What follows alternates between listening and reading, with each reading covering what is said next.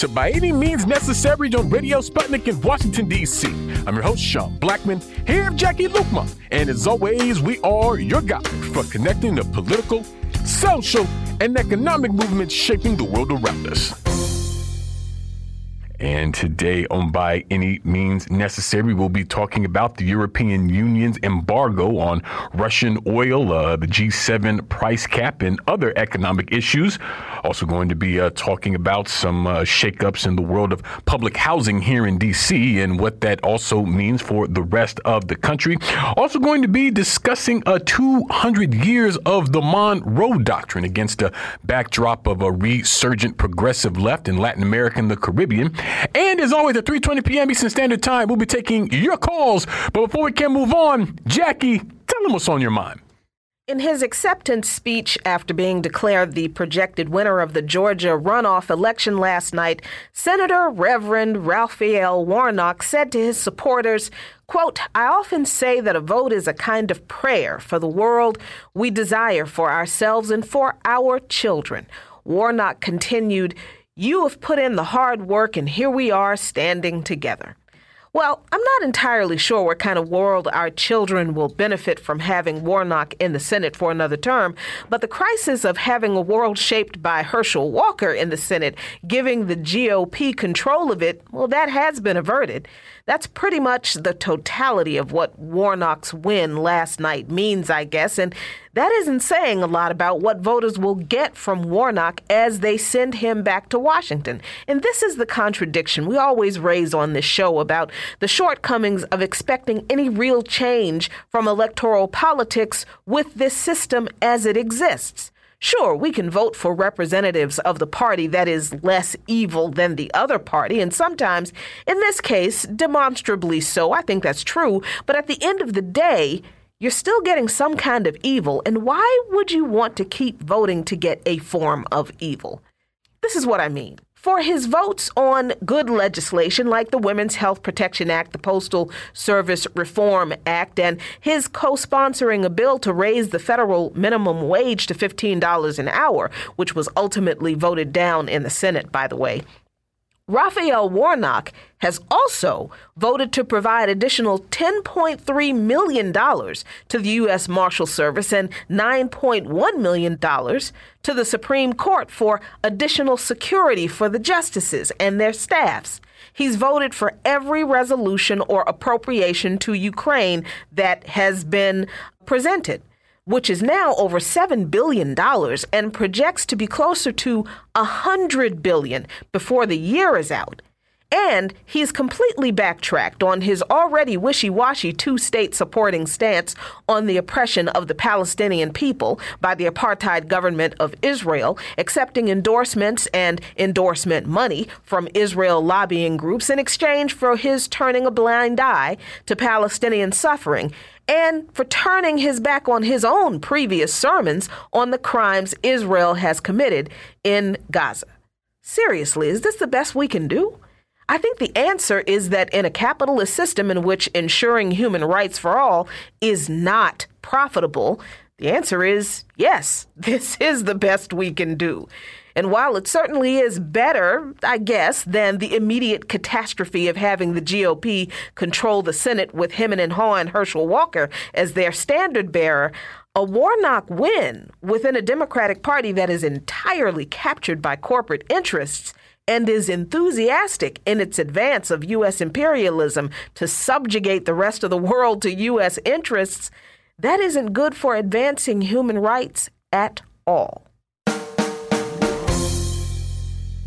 And since we're talking about the tangible benefits of political representation, I don't think any of us are receiving the kind of benefits from U.S. policies like Volodymyr Zelensky is, with that $70 billion in U.S. funds that U.S. politicians keep approving, making it possible for Ukraine to now carry out drone strikes inside of Russia.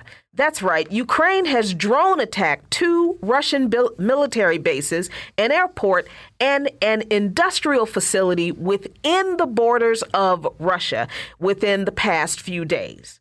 U.S. Secretary of State Antony Blinken, speaking at a news conference in Washington, said the United States has, quote, neither encouraged nor enabled the Ukrainians to strike inside Russia. But he said the U.S. is determined, along with many other countries that back Kiev, to make sure that the Ukrainians have, quote, the equipment that they need to defend themselves, to defend their territory, to defend their freedom, end quote. Well, the U.S. has absolutely both encouraged and enabled Ukraine to do exactly this by declaring that the U.S. will do whatever it takes to use Ukraine to weaken Russia and by continuing to allocate millions and billions of dollars in weapons, social and government support, and other aid to Ukraine while they do it. In fact, how about the fact that the Biden administration will put $53 million toward rebuilding Ukraine's battered electrical grid, which has been battered by Russian attacks, which were, in my opinion, in response to Ukraine's attempted attacks on nuclear power plants and dams that could have destroyed whole towns and caused massive civilian casualties that Ukraine was trying to pin on Russia. But the U.S. assistance plan is a sign of the concern about the growing energy crisis in Ukraine, where millions have been deprived of heat and electricity and running water as winter sets in, and all the poor Ukrainians. Well, in North Carolina, that's in the United States, by the way, residents are still without power three days after a shooting that damaged two power substations. That's right, someone intentionally shot up a power substation in a North Carolina county in what has been deemed a targeted attack. Officials warn that this signals a larger threat to the nationwide infrastructure, and the Department of Homeland Security has even warned that domestic terrorists have been developing credible, specific plans to attack electricity infrastructure since at least 2020 or places like East Texas that live with regular boil water notices that nobody really pays attention to. They just suffer through, while a recent boil water notice went national uh, when it occurred in Houston. And how long has it taken to get a federal judge's approval to authorize the appointment of a third party manager to oversee reforms to Jackson, Mississippi's water system? Do I need to mention Flint? Goodness gracious. Ukraine can solve its own infrastructure problems by negotiating an end to their use as a proxy by the U.S. against Russia. Because the politicians we vote for sure could allocate that money that goes to rebuild Ukraine's energy infrastructure to all of the infrastructure in this country and a whole lot more. Follow Luqman Mon Nation on patreon.com slash Nation for lots of great content. And those are today's talking points. And you are listening to By Any Means Necessary on Radio Sputnik in Washington, D.C. I'm your host, Sean Blackmon, here with Jacquie Luqman. And as always, we're your guide for connecting the political, social, and economic movements shaping the world around us. By any means necessary. And we're going to keep the movement moving on as they say. We're now happy to be joined by Dr. Jack Rasmus, an economist, radio show host, and author of The Scourge of Neoliberalism. Dr. Rasmus, thanks so much for joining us. My pleasure. Absolutely. And Dr. Rasmus, this week saw the rollout of different uh, uh, economic uh, uh policies emanating both from the United States and the European Union uh, towards Russia, uh, which include both an embargo on Russian oil from the European Union and a price cap initiative that was led by the U.S. in an effort to try to put a further squeeze on the Russian economy. And I was hoping you could help us understand understand just what these uh, uh, measures are uh, meant to do, and what do you see as the impacts, uh, if any?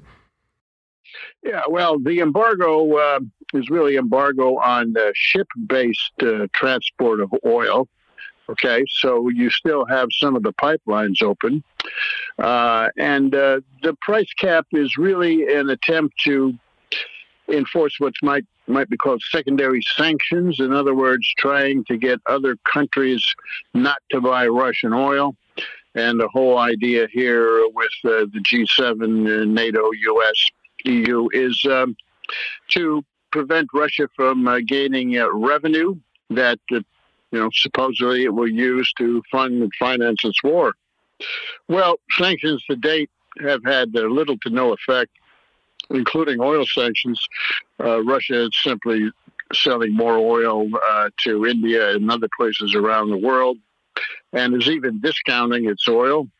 You know, the global price of oil is uh, depending uh, whether it's uh, Brent North Sea or West Texas is you know, around 80 $85 a barrel. Uh, and Russia is discounting it to about uh, $60 a barrel. Well, this price cap uh, by the Europeans set, sets the price at $60 a barrel.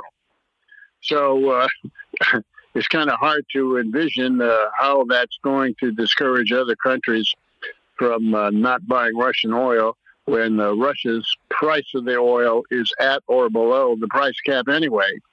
Uh, but, uh, you know, this is just the first step, probably, by the U.S. and NATO.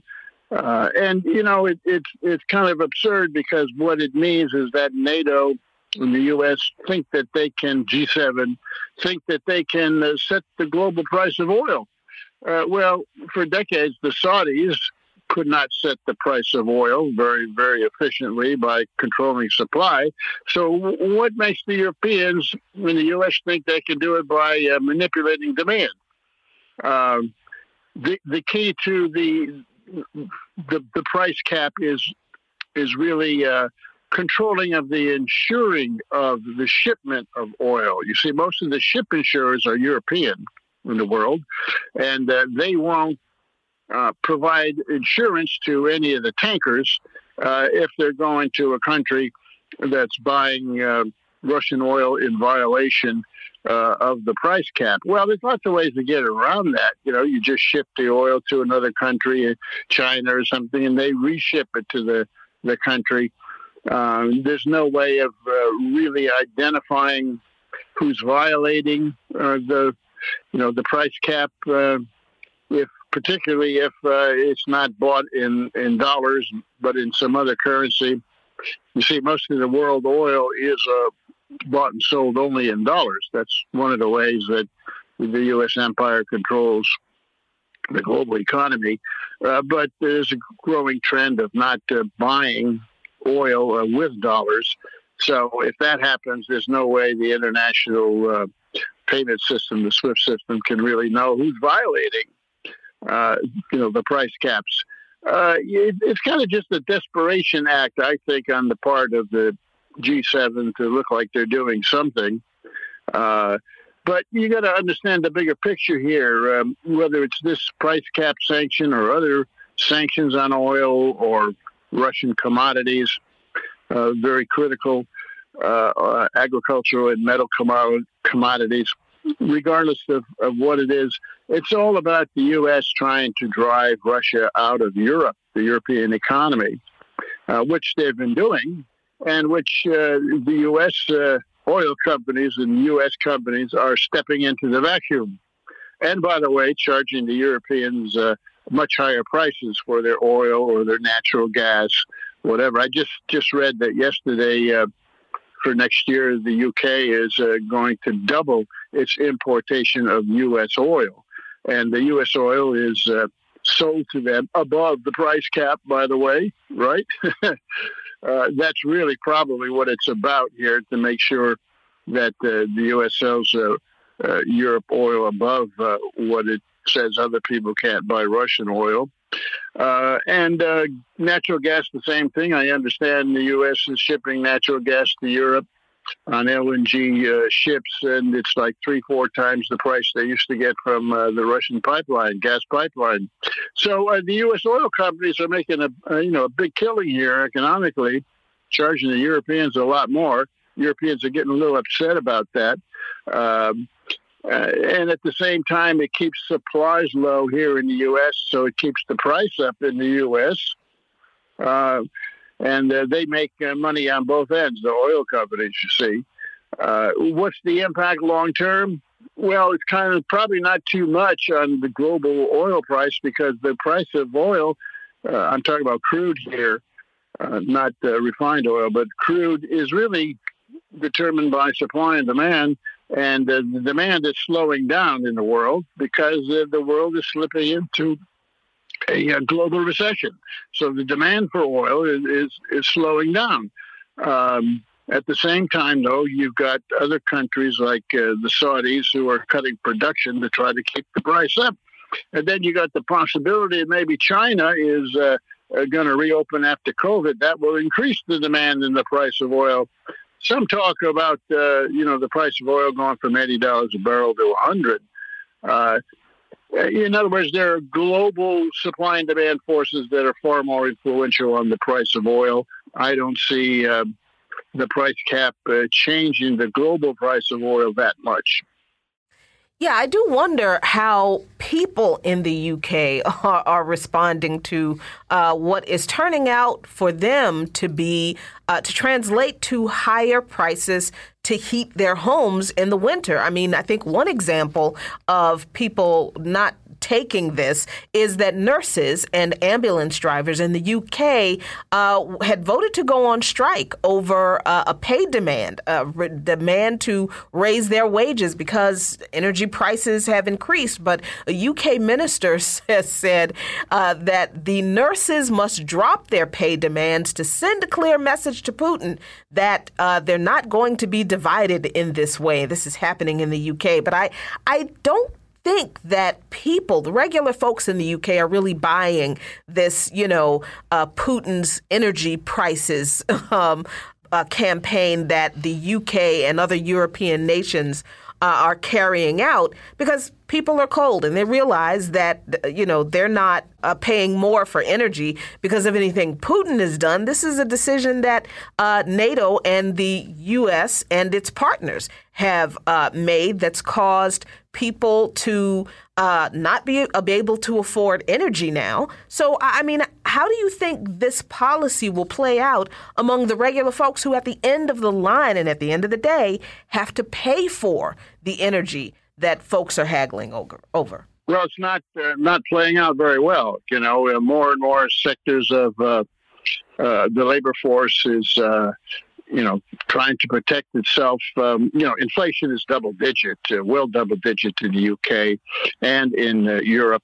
And of course, uh, both of those countries are areas, regions are uh, in recession now as well. So you got double digit inflation and you got recession occurring, and it's going to get worse, both of them here. Uh, so, uh, you know, the working class is responding here and there uh, trying, especially if they have a union. If they don't have a union, they're you know tough luck, uh, and uh, they're trying to offset it. Well, you know, uh, the the leading po- political parties there uh, uh, don't want to allow wage increases because that just adds to the inflation.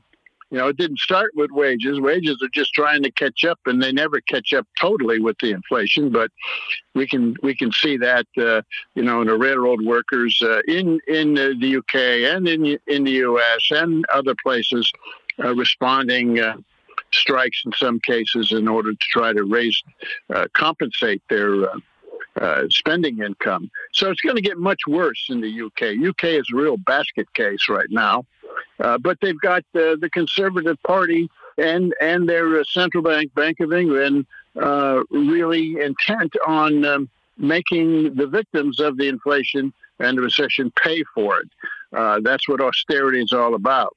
You know, there's no no talk about corporations and businesses giving up some of their profits. It's just talk about the workers can't, you know, push for, for wages to protect their incomes. Uh, there's going to be more of that, and uh, conservative party's uh, days are numbered.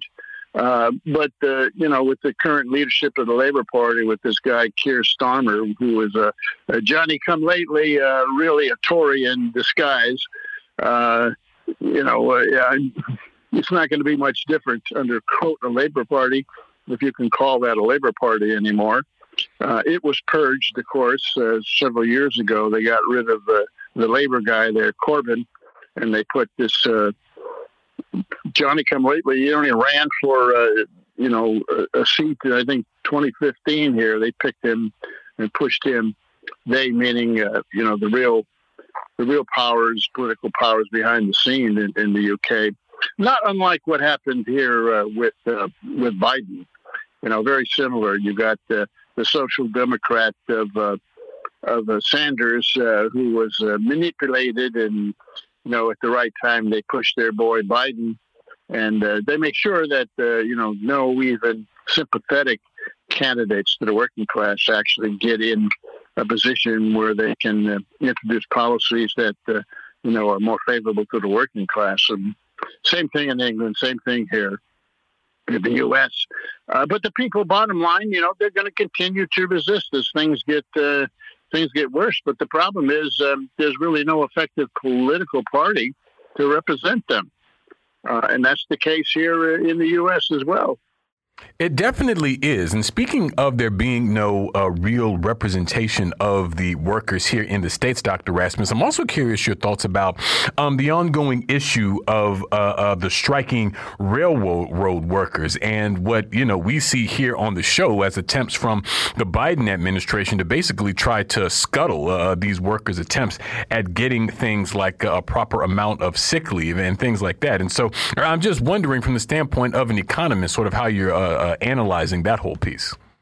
Yeah, well, I just uh, wrote a piece on on that that uh, you know your listeners can uh, can read on my blog jackrasmus.com uh, called uh, "Railroad Workers." Uh, under the thumb, you, you got to realize that railroads are a very strategic industry and the workers have a lot of potential power there. They can bring the economy to a halt get whatever they want in negotiations if they're allowed to strike but they're not allowed to strike. You see, since 1926, uh, there's this law called the Railway Labor Act that uh, requires uh, a, 90 day uh, halt in any attempt attempt to strike, uh, just like the Taft-Hartley Act does that for other industries and, and unions.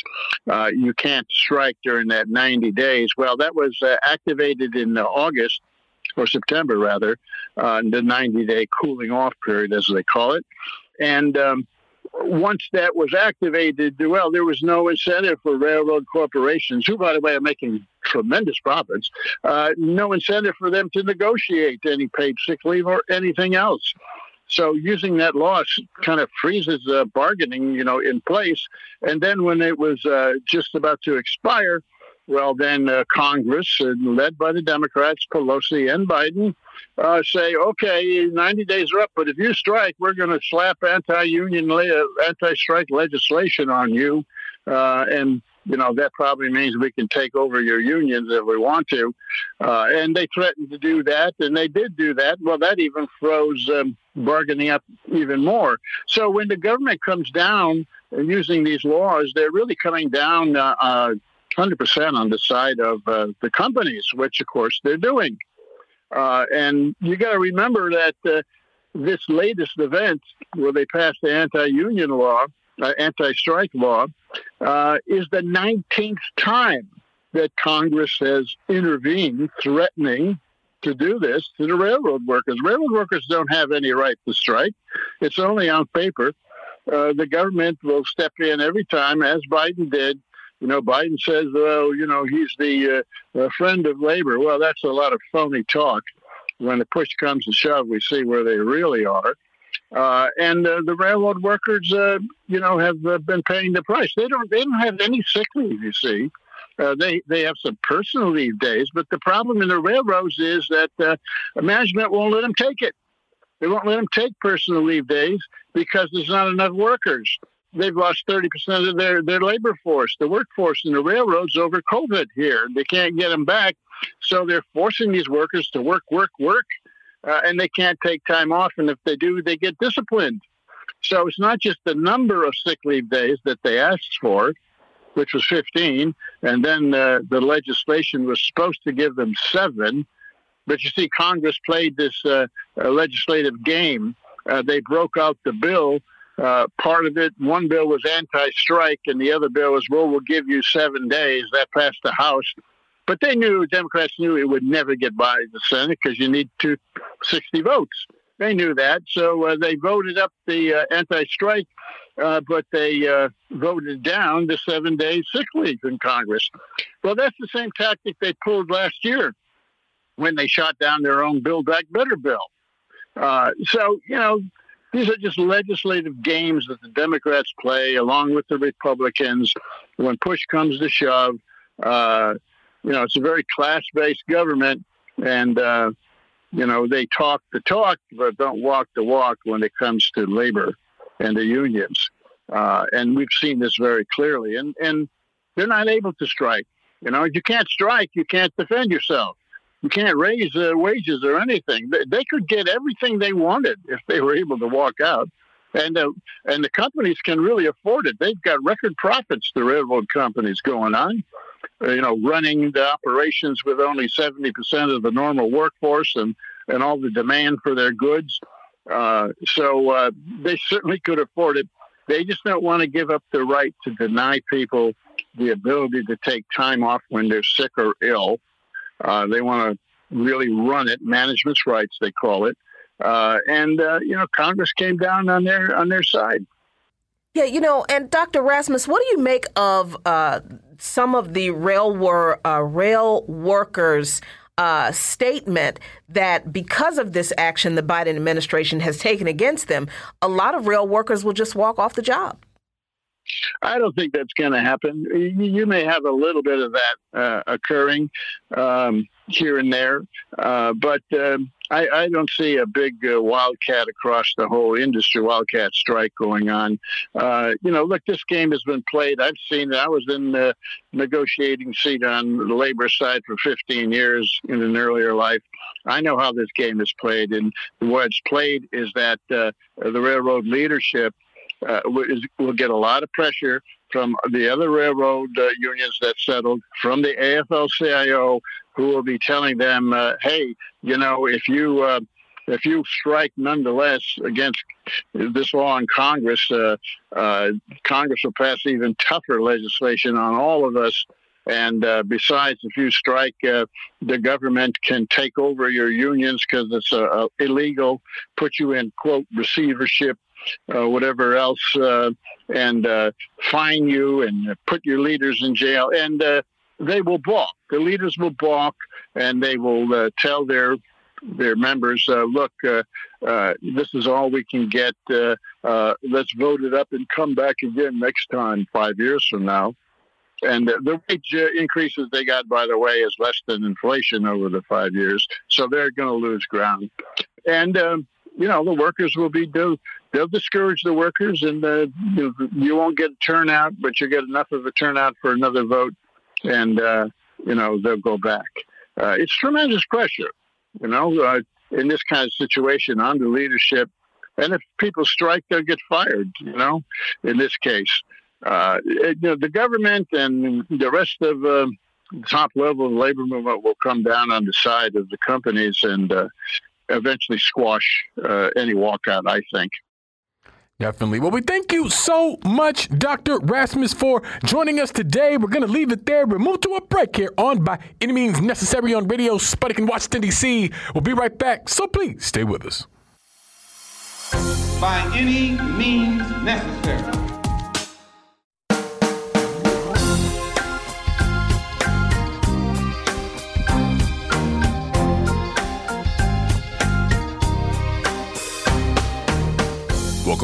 To By Any Means Necessary on Radio Sputnik in Washington, D.C.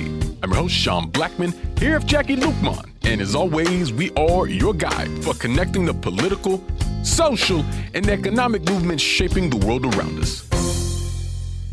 And today we're talking about developments inside the world of housing in DC and the ripple effects that that has for the country. And we're happy to be joined for this conversation today by Will Merrifield, Director of the Center for Social Housing and Public Investment. Will, thanks so much for joining us. Hey, thanks for having me, Sean. Appreciate it. Absolutely. And will uh, the D.C. Council has delayed a vote on a bill that would uh, actually dissolve the D.C. Housing Authority Board. And uh, the uh, dissolving of uh, this board is uh, something that's coming at the behest of D.C. Mayor Muriel Bowser following a scathing report from HUD about DCHA that was published recently. And I want to get into the details of that report a little later. But to begin, Will, I was hoping you could help us understand uh, just what's uh, uh, happening here with this uh, Housing Authority Board and why you think it's unfolding at this moment. Yeah, well, it's unfolding at this moment because of the HUD report that recently came out. Um, the HUD report, like you said, was scathing, talked about mismanagement within the housing authority, the terrible conditions that housing authority residents have been living in for years now. And as, you know, happens in politics, even though the DC council and the mayor the mayor, uh, they, have been well aware of the situation for decades.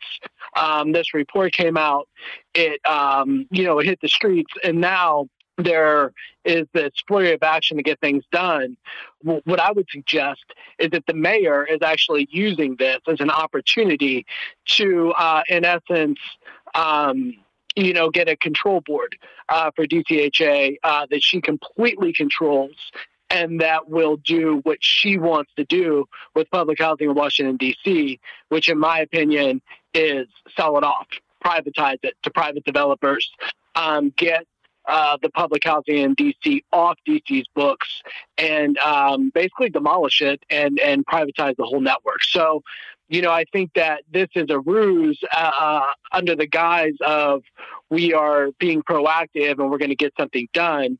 And what's really happening is. Um, you know the execution of a long-term plan that has been botched uh, since Mayor Bowser, you know, took took office um, to sell off and privatize that land. And the reason that she hasn't been able to do this, the reason that, that it has been botched, her privatization schemes, is because of the DCHA board, which there's a couple members that she does not control, and they've been thorns in the side of this privatization scheme.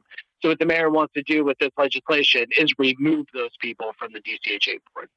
Yeah, and that's a very critical point. The people uh, on the DCHA board that the mayor does not control because she actually appoints, or the mayor's office uh, just happens to be Muriel Bowser this go around, ha- uh, appoints seven of the 13 members of the DCHA board and selects the chair.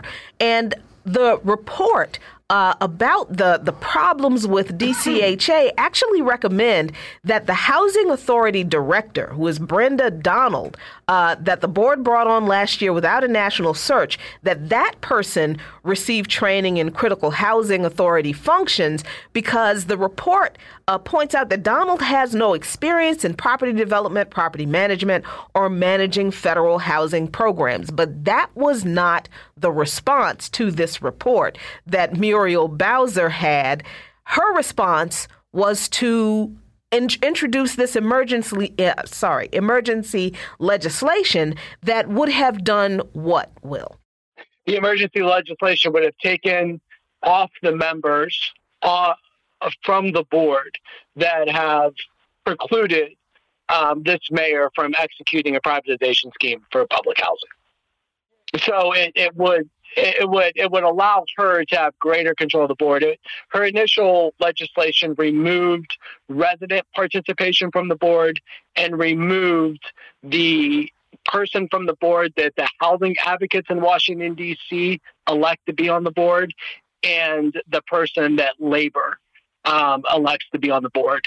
So it removes the opponents of the mayor from the board and it strengthens her control over the board. So it allows her to have um, her pick of whoever she wants to be on this board. Yeah, and well, I wanted to get deeper into uh, the HUD report that we've been discussing here uh, uh, as well. I mean, what was uh, contained uh, in there uh, that made the report so damning and that would, you know, prompt this kind of drastic response from the city? The HUD report painted the picture of just absolutely you know, general mismanagement of the housing authority and a complete failure of the housing authority to provide um, habitable housing for the residents in Washington, D.C. There was um, a fourth of the units in the uh, the public housing um, units are vacant uh, because they're in such disrepair, and then the units that are, you know, occupied by people are in horrid disrepair. Now, um, like Jacquie alluded to earlier, this problem um, predates Muriel Bowser as the mayor of Washington, D.C. Both the federal government and the local government have completely disinvested in public housing for decades and allowed public housing to fall down around its residents. Um, when Muriel Bowser, you know, the mayor came on board, she tried to execute, has been trying to execute, and I would I would point readers to the District Dig, which is a local reporting outlet that has done great reporting on this. Through members, you know, through her control of the DCHA board, she's tried to execute basically a privatization scheme of all of public housing in Washington D.C. And it's been botched. It, they they haven't been able to pull it off. So this this attempt um, by by the this emergency legislation is an attempt to allow her to gain greater control of the board in order to execute that privatization scheme, um, and they're using the scathing HUD report as cover to do so. Um, it's it's um, it's about as cynical a ploy as you could possibly you know imagine uh, from the mayor. Instead of trying to address the issues in the report, which are how are you going to make these units livable for the people that need them? People in public housing are overwhelmingly senior citizens on fixed income and children. You know, instead of thinking about how we're going to repair these units, make these units livable, get the vacant units back online, the the reaction has been how do we more control the board uh, so that, in my opinion, you know, they they they can sell it off to developers. Yeah, and I'm also wondering, Will, uh, how do you situate the uh, uh, condition or situation of public housing in DC with uh, what we see uh, across the country. And, you know, as someone who does housing work, you know, here uh, locally, I mean, I've definitely seen, you know, some units that frankly don't look like human beings should live in it. And it's just incredible uh, the disrepair and just slum conditions that people are subject to with no response and no relief coming from those who are in a position to do so. And uh, but when we talk about the issue of public housing and affordable housing in D.C., which is a rapidly uh, gentrifying uh, city with a serious uh, uh, process of displacement that's been happening for some years now, how do you see that uh, reflected elsewhere in the country? Because it seems to me that we're seeing similar processes play, playing out in cities of both big and small. Yeah, I mean, absolutely. You know, public housing, no matter, I've been a housing attorney and, you know, Ohio, I've been a housing attorney in Washington, D.C., and what you've seen in, in all places, and when you study housing, you know, we you look to New Orleans after the flood, there is a push um, and, and, and all jurisdictions in the United States, and this push came down from HUD um, with the Hope 6 projects to privatize public housing. Um, the federal government has stopped investing in public housing and has pushed jurisdictions to privatize their public housing stock. And when the federal government has stopped putting money in, this is why the HUD report, although very helpful, is somewhat, you know, hypocritical of HUD to come in and say, hey, you know, these places are in disrepair. It's well, HUD has not given the money, you know, to any jurisdiction to keep their public housing in repair. Now, on top of that, DCHA is managed horribly and they've compounded errors um, you know, upon not having enough operating subsidy from the federal government. But to your point, Sean, everywhere um, there is this push for jurisdictions to sell off their public housing to get it off the boards. What is, you know, horrifying in Washington D.C. is that in the the same instances where public housing is falling down around its residents. You'll go a block down the street in Columbia Heights and there's million dollar row homes. So what you see in areas like Washington D.C. and San Francisco and New York is this huge disconnect between the investment that the city is putting into a certain type of housing for a certain group of people and the disinvestment that's going into public housing. And like I said, I would argue that that is that is a function of the system.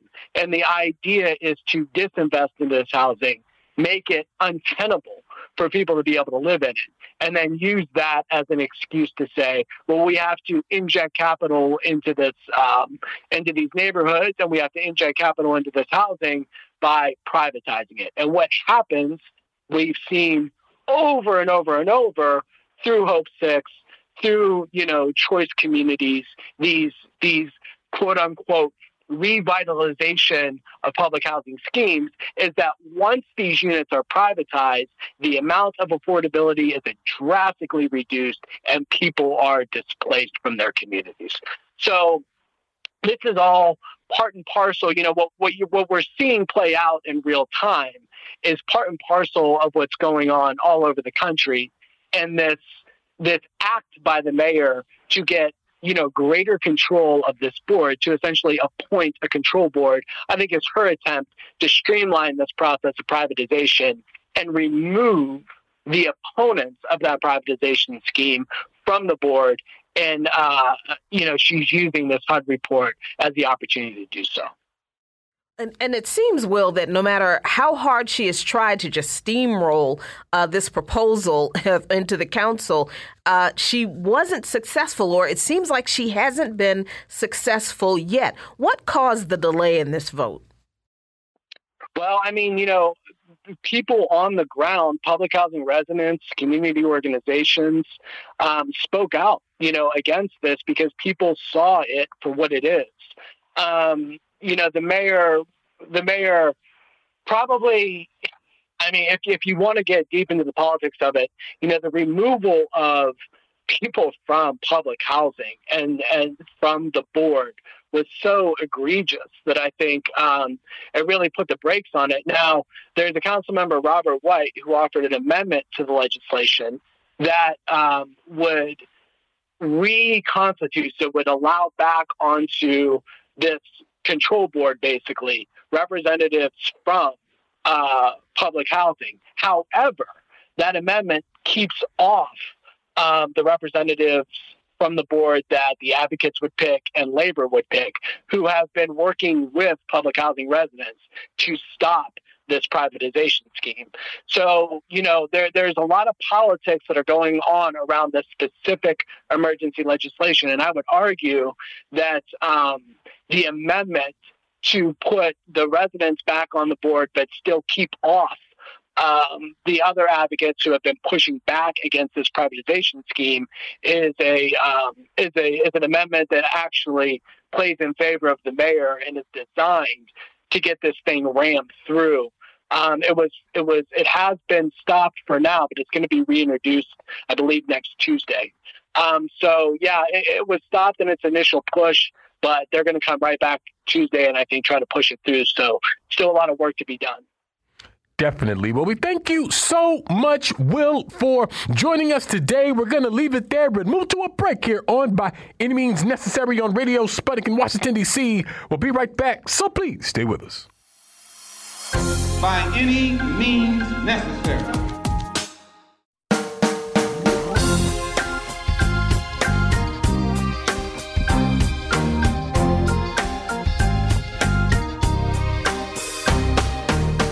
Welcome back to By Any Means Necessary on Radio Sputnik in Washington, D.C. I'm your host, Sean Blackmon, here with Jacquie Luqman. And as always, we are your guide for connecting the political, social, and economic movements shaping the world around us.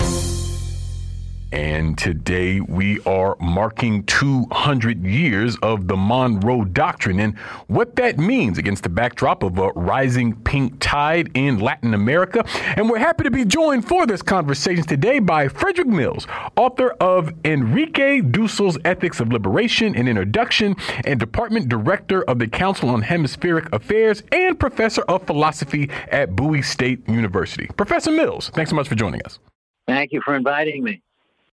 Absolutely. And uh, Professor Mills, uh, recently remarked the 200th anniversary of the Monroe Doctrine, uh, a policy that really has had, uh, frankly, historic uh, ripple effects uh, throughout this hemisphere and arguably around the world as we see similar maneuvers from U.S. imperialism. But we're marking this anniversary amidst a kind of resurgent, progressive left uh, uh, election wave, if you will, inside the different governments of Latin America. And we've been uh, uh, marking this here on the show.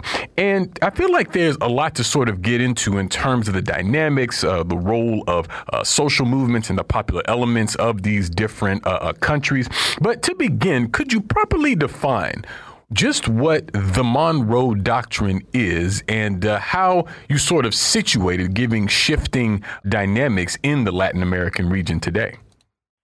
Yeah, I mean, the Monroe Doctrine, which will complete its 200th anniversary next December, really was the declaration by the U.S. that all of Latin America and the Caribbean would be in its proverbial backyard, sort of a protectorate that it somehow uh, belonged, uh, at least in terms of its direction and its ideology and its economic structures, uh, to the United States. And the resistance to Monroeism uh, was immediate. So this is not a new phenomenon. But what's happened most recently is that the Monroe Doctrine is being placed more clearly in a tradition uh, that goes back to 1492.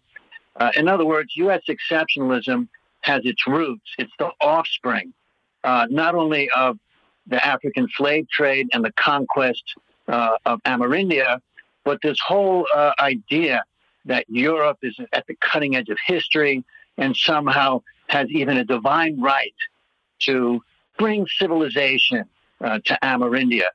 And of course, we know that in reality, uh, it wasn't bringing civilization, but setting up its primitive accumulation of wealth on the backs and territories of the uh, indigenous peoples.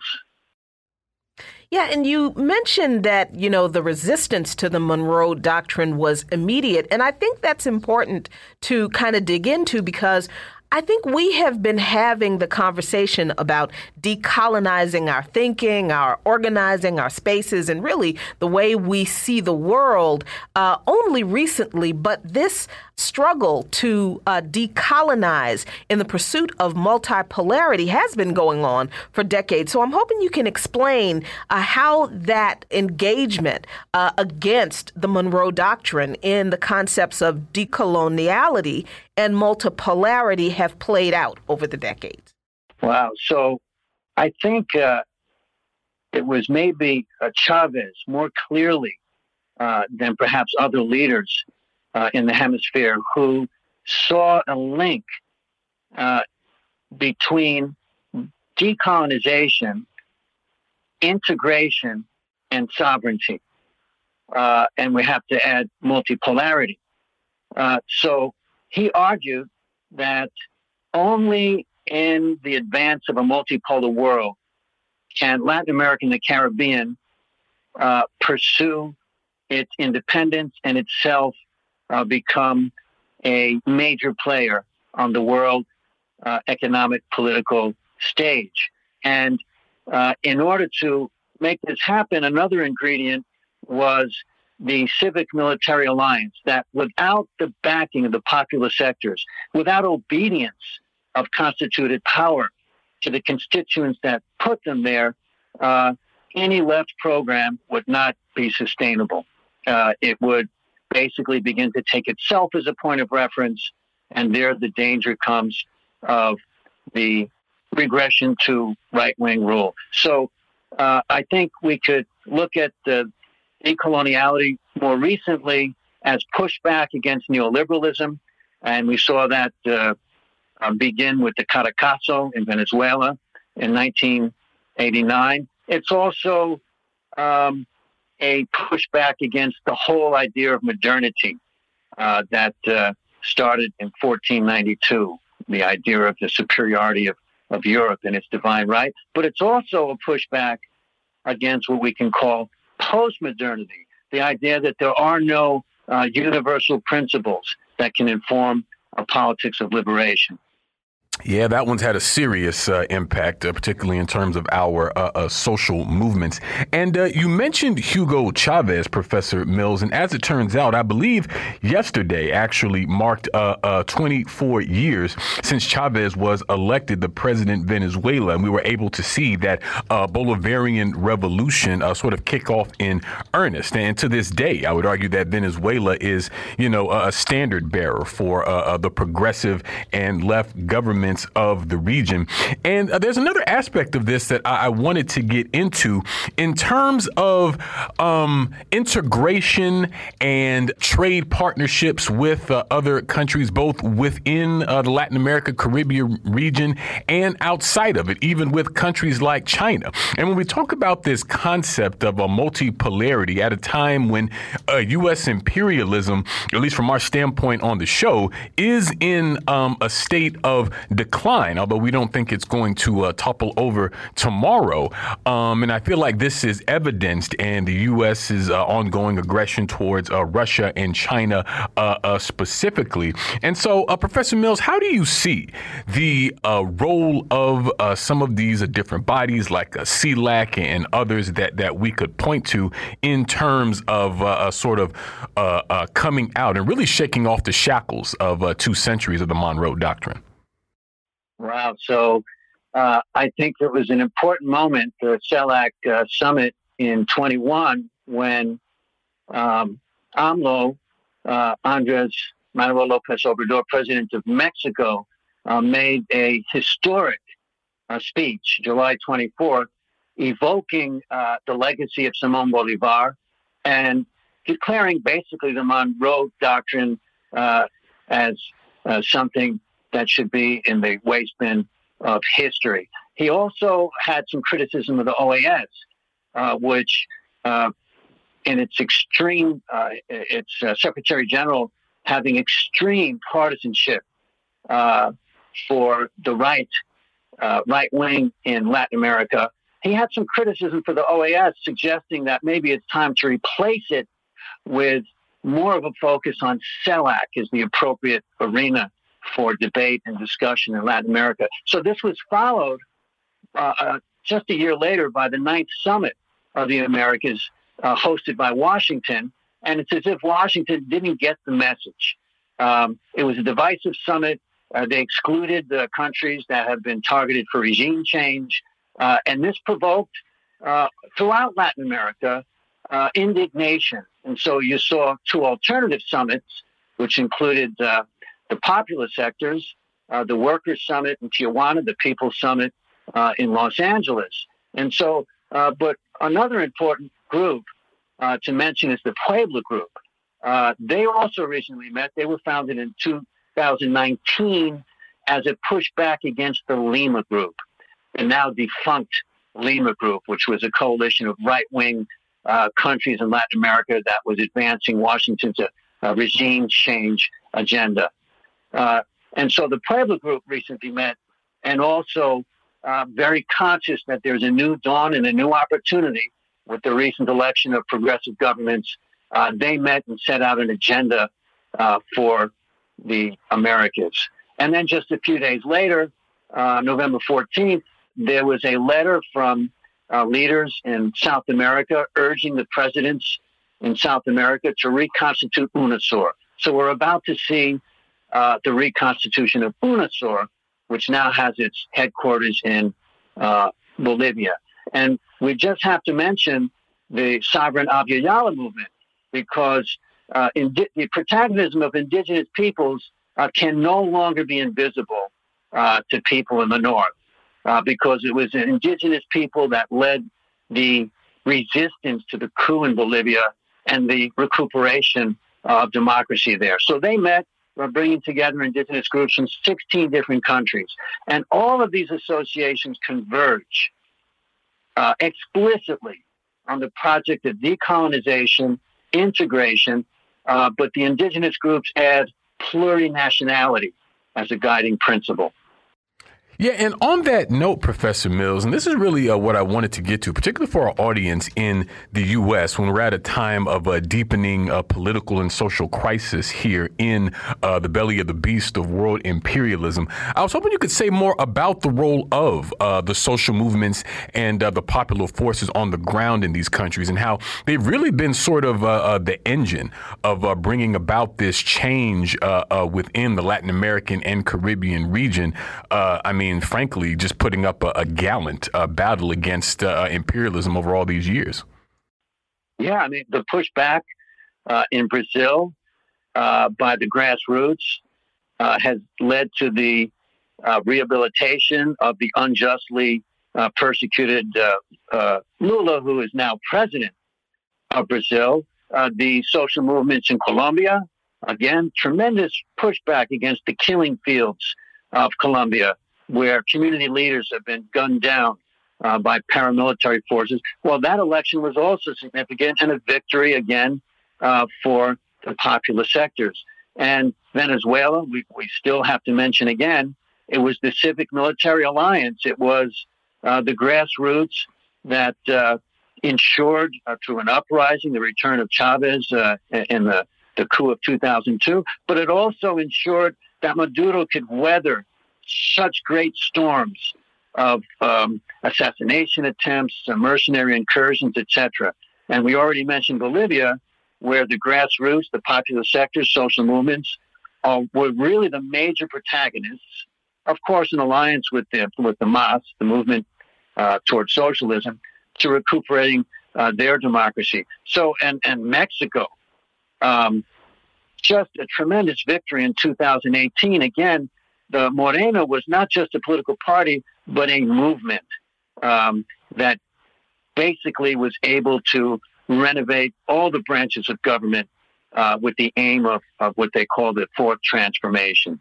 Uh, so I think Washington uh, underestimated the force of the popular movements in Latin America and the staying power, uh, despite the onslaught and the economic sanctions, the staying power of the left in Latin America. Definitely. Well, we thank you so much, Professor Mills, for joining us today. We're going to leave it there and move to a break here on By Any Means Necessary on Radio Sputnik in Washington, D.C. We'll be right back, so please stay with us. By any means necessary.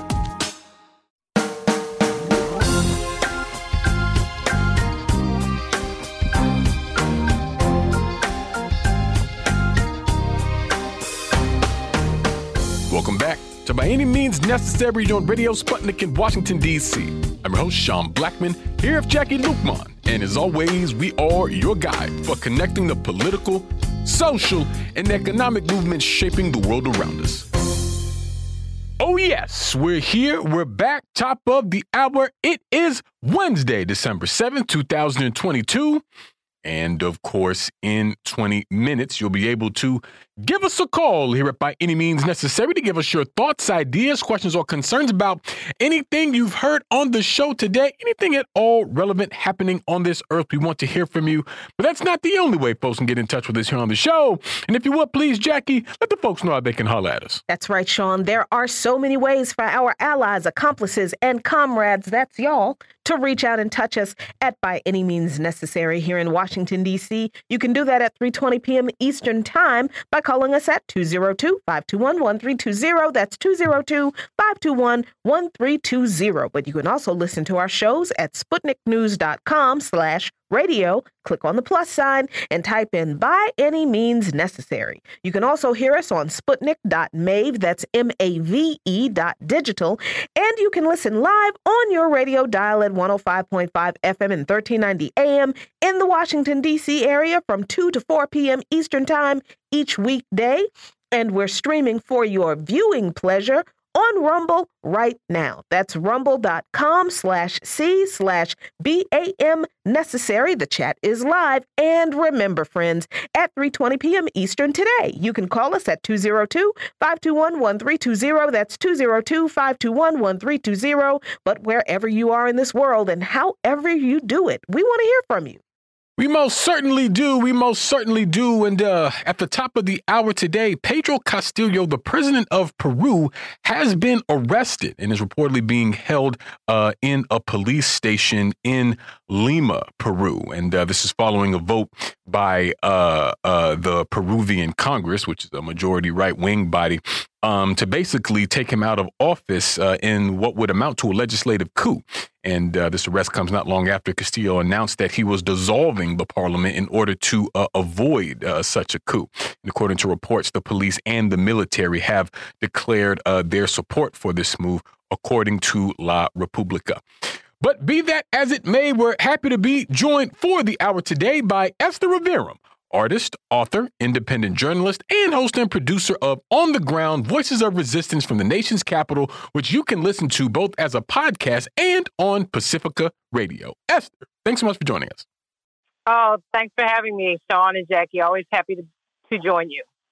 And we're always happy to have you on, Esther. And today, I believe, was actually the opening hearing of the uh, uh, Moore v. Uh, uh, Harper case, which uh, uh, basically goes to the issue of election authority. We've been following this on the show and have been pointing out to people the importance of this uh, uh case as uh, it basically amounts to a right wing attack on the very concept of one person, one vote. And I know you've been uh, listening in on uh, uh, the hearing today and just sort of curious, you know, what you were able to hear. not sure if anything definitive really came out of the, the hearing today and just sort of what is your impression is about how this is playing out up until this point. Well, you're right. I did listen and I tried to stick with it because uh, we know that this case is very much related to a, it originated as a gerrymandering case in North Carolina where the state legislature had this, you know, right wing state legislature in North Carolina drew up this very biased gerrymandered map so that even though the state is pretty much split politically between, say, Republicans and Democrats, that they drew up a map so that Republicans would get like at least 10 of the 13 seats in Congress. And so the the Supreme Court in North Carolina threw out the case and said, no, you know, this is and this is a conservative court. It's not like they are, you know, a bunch of liberals on the North Carolina State uh, Supreme Court. And they threw it out and said that no, you have to go back to the drawing map, or you you know this this map can't stand. And so the the state legislature came back and basically said, no, you know, uh, we have the right, you know, under this extreme radical theory of the independent state legislature theory, we have the right to draw up this map the way we want. We we are the ones in charge of our elections, you know. So anyway, the Supreme Court actually took up this case and it was pretty much it was a surprise because it's a very obscure case. It's, it's potentially very dangerous. You know, who wants a bunch of uh, radical state legislatures around the country, uh, radical right anyway, um, you know, making rules that will gerrymander and you know, strip people of their voting rights. And, you know, so anyway, I know all this background about the case, but if you did know any background about the case, you really wouldn't get much about that listening to the argument today. Uh, just like when I listened to the uh, Sackett uh, versus EPA case earlier this year, also uh, other cases dealing, very important cases dealing with uh, emissions and other cases that the the court, court has taken up. When you listen to the arguments, they're talking about like minutia. They're talking about very uh, people would call them esoteric issues around uh, procedure and these things that you know perhaps lawyers may understand the connection to, these larger political issues that we're just talking about. But if you're just listening to the argument, you won't get any of that. You won't get any of how this case is so related to the 2020 election when, you know, Trump, in an effort to steal the election in the end after he had lost, tried to use state legislatures and get, get them to send slates of fake electors to Washington to have them vote him in as opposed to the rightful winner of the election. You won't get any of that. You won't get the connection between the 2020 election, uh, the connection to voting rights around the country, the the ongoing on uh, onslaught against voting rights. So I I can't say that I uh, saw which way the wind is blowing based on the arguments, but I do know that the the people who were questioning this they gave very good questions around these kinds of procedures I'm talking about, and then the the the the lead attorney or plaintiff or whoever on you know arguing for this theory, he stuck by his guns about how this is absolutely you know correct in law. You know, not mentioning how it will basically upend uh, voting as we know it.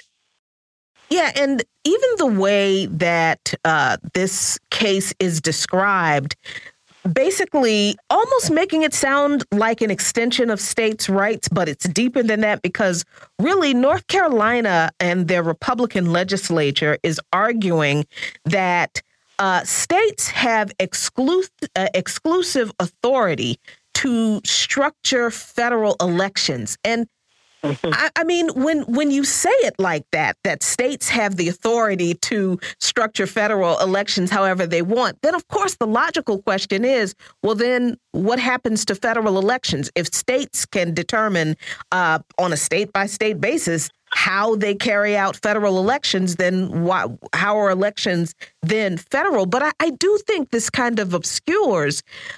Uh, in a way, this is like the the almost like the end game. I was going to say extreme, but I don't know that it's extreme, but I almost feel like this is like one of the end games of the states' rights theory that never went away, Esther, but has only kind of morphed into these different arguments that, that they're almost dressed up in, in these pretty, you know, uh, uh, legalese so that we don't see immediately that it's all covering up for the same racist, bigoted states' rights arguments. Absolutely. And you have this case in North Carolina, you know, earlier this year. You know, we were outside the Supreme Court when the Merrill versus Milligan uh, case was being heard. And, you know, that is talking about Alabama, where, you know, black plaintiffs basically uh, brought their case uh, before the Supreme Court uh, because they have drawn gerrymandered maps to basically disenfranchise the one third of the population of that state, which is black. And then they only had one, you know, majority black district out of, I think, seven. So, uh, where, you know, where, where blacks could, you know, form the majority in terms of electing, uh, being able to elect uh, from that district.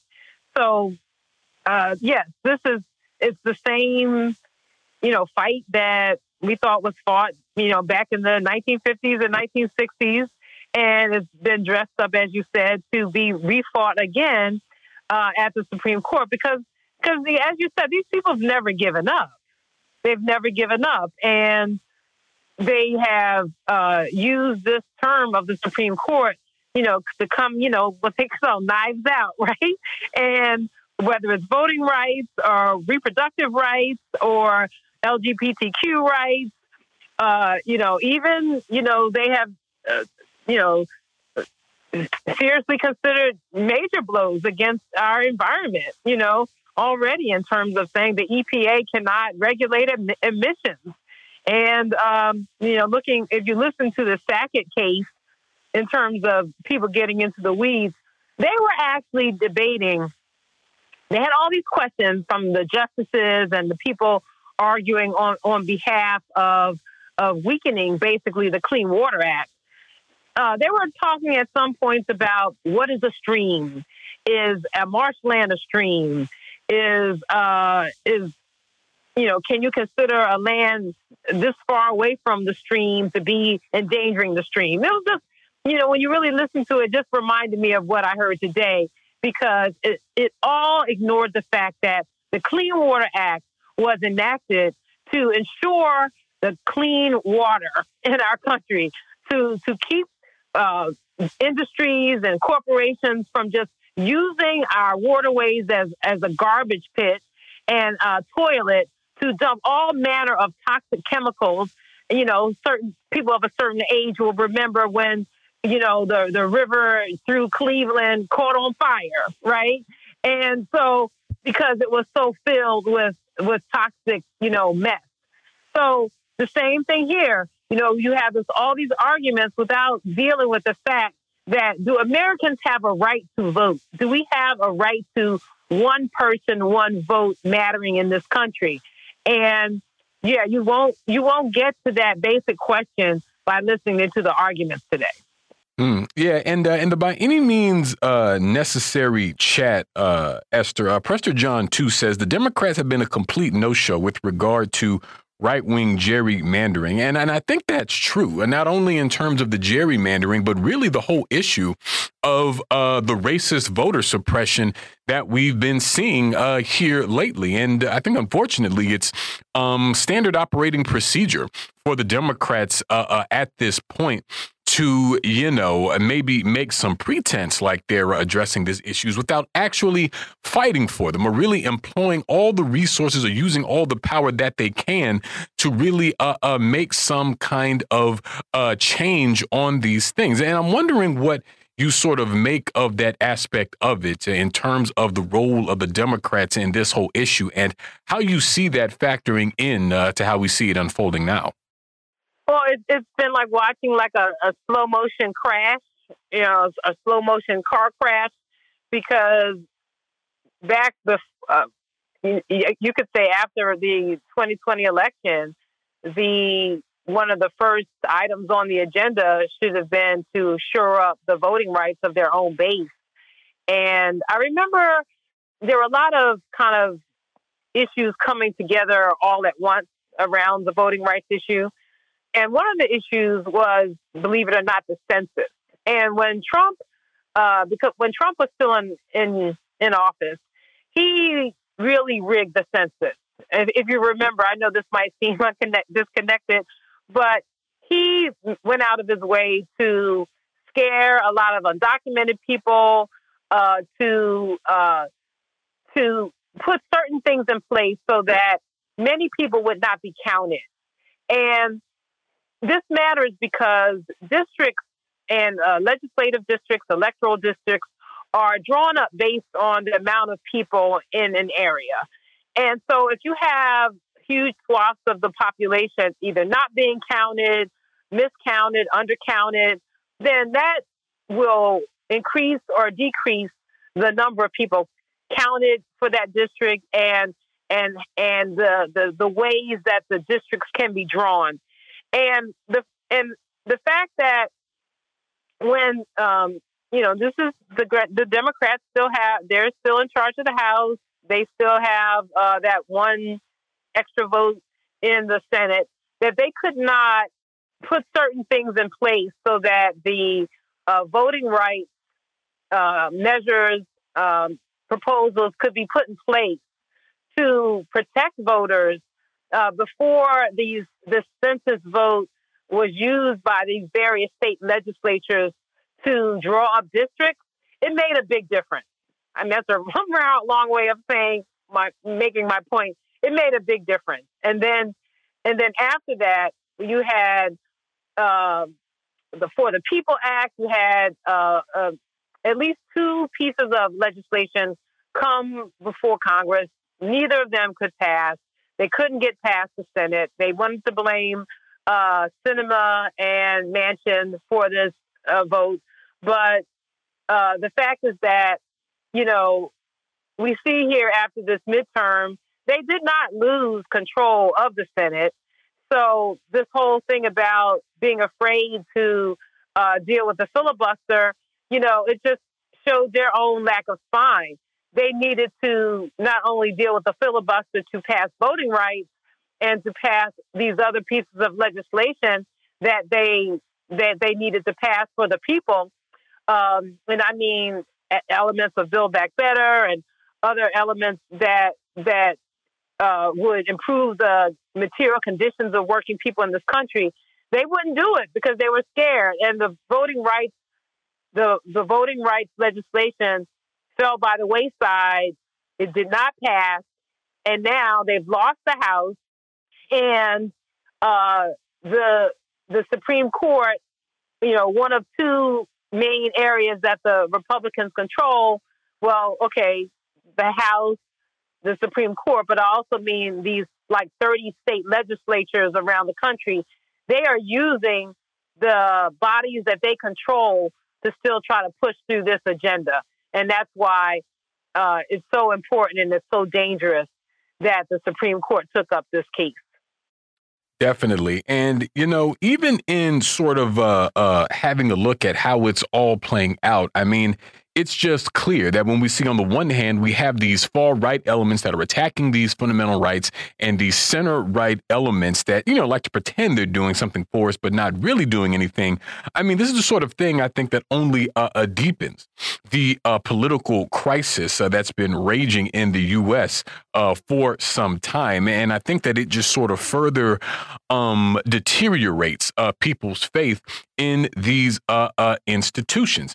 And see, I think as we move towards uh, 2024, the next uh, presidential election, which I tend to think will be uh, uh, particularly intense, we'll see even more of these contradictions sharpen and come to bear as just the just the fundamental backwardness of uh, uh, uh, the you know U.S. democracy understands it becomes more and more clear. But we're going to move to our first break of the hour. On that note, here on by any means necessary on Radio Sputnik in Washington D.C. We'll be right back. So please stay with us by any means necessary.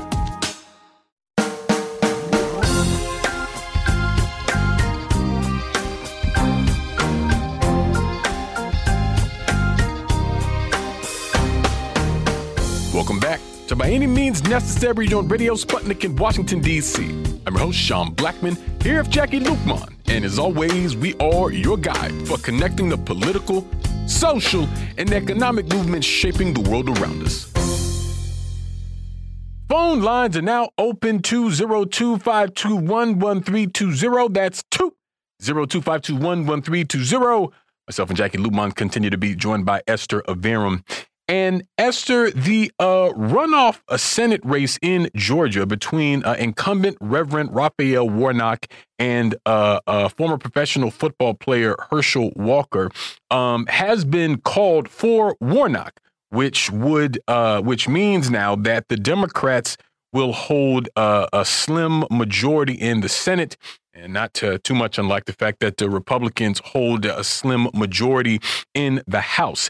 And one question that you know we've been discussing on the show, not just with the Georgia race, but with uh, I think a number of the um, uh, midterm races is that, you know, basically, how is it that these races are so close given uh, uh, who some of these uh, people are. I mean, whether we're talking about Herschel Walker or Dr. Oz or any of these other sort of sundry, you know, uh, weirdos and brigands that, that have found their way into these uh, uh, races. Matter of fact, I was actually looking at a piece in Common Dreams that, you know, is literally talking about this very issue that's called Why Is It This Close?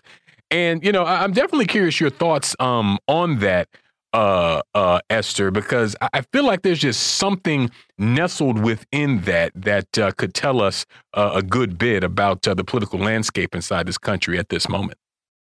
Yeah, I, I guess the standard, you know, observation is about is about polarization. The fact that even on a national level, the electorate seems very polarized the whether you want to call it the MAGA movement or the Trumpista movement or whatever, they form a sizable block. You know, Trump did get 70 million votes, right? So, so when you when you really look at Georgia, you know, it's unlike in the past. Certainly, for most of my lifetime, Georgia's been considered a red state, a deep red state. But you and I know, many of us know people who have been moving to Georgia from the Northeast or other places, you know, where it might, you know, you might be able to get a nice house or something for a lot less than you can in DC for sure, or Philadelphia or New York. And these people have helped to turn Georgia into a purple state, to a state where there are more people who are Democratic voters and and have come out to support not only Reverend Warnock, but they supported Stacey Abrams and, uh, you know, many um, pieces of legislation to move uh, Georgia in a more progressive direction. Let's just say it that way. And so I think that that is what's reflected in the fact that it's so tight. You know, it's discouraging when you see a candidate like Herschel Walker. And, you know, I don't want to, I'm not a doctor and I don't want to, you know, kind of pile on, you know, what are obviously, you know, things that we can see that deficiencies there in terms of kind of the way he's thinking, the way he's speaking, uh, the way he's presenting himself out on the campaign field. On and but when you see that, and you know, part of that is probably our um, some of it, it has to do with as black people, like we don't, you know, we don't really want to see ourselves represented like that, you know. And I have to admit that even though I kind of remove myself from kind of like this aspect of electoral politics, because you can see, you know, what the Democrats didn't do with with the majorities that they did have, but still, you know, I was like, there's no way I want to see Herschel Walker in the Senate, you know, and a lot of that had to do with the fact that he just did not seem qualified to even uh, conceptualize what he was supposed to be doing there once he got in, got to D.C. I didn't want him as a representative of like black people in in Washington D.C. and you know to add to you know you know Lloyd Austin and Linda Thomas Greenfield and the head of AFRICOM who's black now. So I don't need I didn't need another uh, kind of like disappointing like representative of the race, you know, hovering around like DC politics.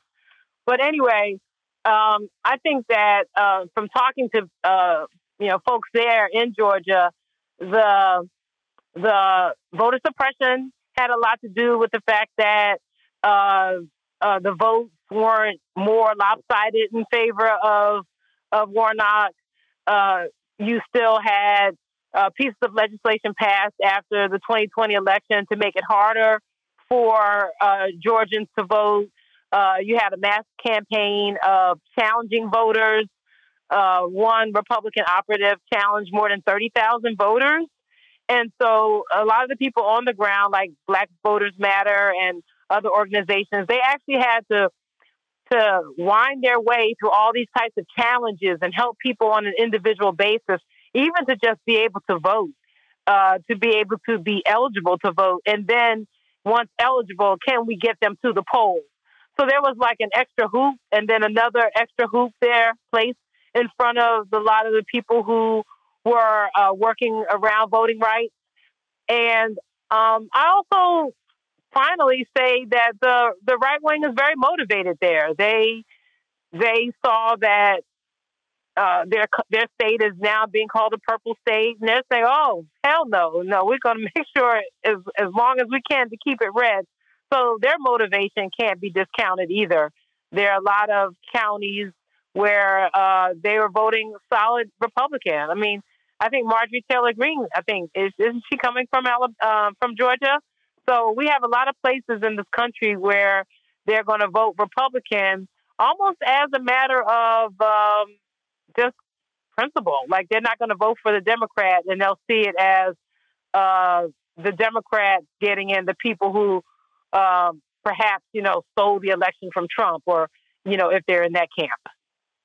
Yeah, you know, and and I think that's kind of like the the the tension around this this eh, the results of the election in Georgia because you know, we know that the reason, one of the reasons the race was so close that it should not have been, shouldn't have been this close, was because of this voter suppression, this campaign of gerrymandering and voter suppression that Brian Kemp and you know has been going on and has been continued on uh, in Georgia. But I I I don't think we can discount the weakness of the Warnock Democrat platform and their actual policies in this race, where I just feel like the the the other reason this race was so close, Esther, was that you know, voters really were making a decision. Look, we've got to we've got to choose between, you know, this mush mouth, um, you know, uh, him and Han Herschel Walker here, or Reverend Wa- Raphael Warnock, who real is is a pro-Zionist and really doesn't do too much else other than vote for Ukraine funding. I mean, I think people really were going to the polls with really the embodiment of having to vote for the lesser of two evils. And and yeah, I, I guess it it well, it definitely kept the GOP from controlling the Senate, but that I, I just really feel like Georgia voters who voted for Warnock were like, that's pretty much all we're going to get here. you know, our return on this investment not that high. Right. Yeah, and you know, I I do know that in Georgia and in other races, they've tried to tried out their, you know, their few uh, victories, things that they could paint as victories, things that were trotted out in the last few weeks before the the midterm election. You know, even if they were uh, greatly reduced in effect, you know, just the fact that you know he, uh, you know, that they did try to offer some loan, a student loan relief, and I think we talked about that before. The fact that they uh, that they weren't the ones who you know overturned you know Roe v. Wade, you know that they they really rode that issue, and women really responded around the country in the midterms, and so those were the things that they continued to try to press in this special runoff. Now, uh, there were a few other things, but I can't you know, they were so minimal. It's, it's just hard for me to remember, but I just know that they really tried to run on the on Roe v. Wade and uh, continue to motivate the population that way. Uh, but at, on the on the same token, they have not uh, pushed through their own legislation for to codify Roe in Congress. So, yeah, it's it's it's like you said, people are feeling like this is the best. This is the best that we're going to get, and they realize that it's not that much. Definitely. And not to make too hard of uh, a pivot, Esther, but I did want to touch on this issue um, of uh, slain uh, journalist uh, Shireen Abu Akleh. There's a new evidence um, in her killing as the Al Jazeera network that she worked for is actually uh, suing uh, Israeli military forces at the International Criminal Court. Uh, so, what's happening here? Yeah, well, this is just the latest investigation and independent investigation, and each one is showing just uh, basically an execution of Abu Akleh. And they uh, they say uh, I'm looking at looking at a piece about the investigation, and they say that based on several eyewitness accounts and uh, the examination of multiple items of video footage and forensic evidence pertaining to the case, and this is they're describing their investigation, and they they say that it is very clear that Abu Akleh were quote directly fired at by Israeli occupation forces, end quote. And so this is uh, further, uh, you know, it, it's giving further evidence of what we already know. And the other investigations have have shown the same thing by video evidence and by photographs that they came out and directly fired on her, and not only fired on her, but fired on her coworkers, uh, uh, wounding another coworker and then also wounding other people or shooting at other people as they came out to try to assist her. Because she basically after being shot in the in the face you know in the head portion of her body she she basically laid there and bled to death because no one was able to come and give her any kind of aid. So you know uh, there was a press conference that Al Jazeera held and, you know, laying out some of the, their new findings.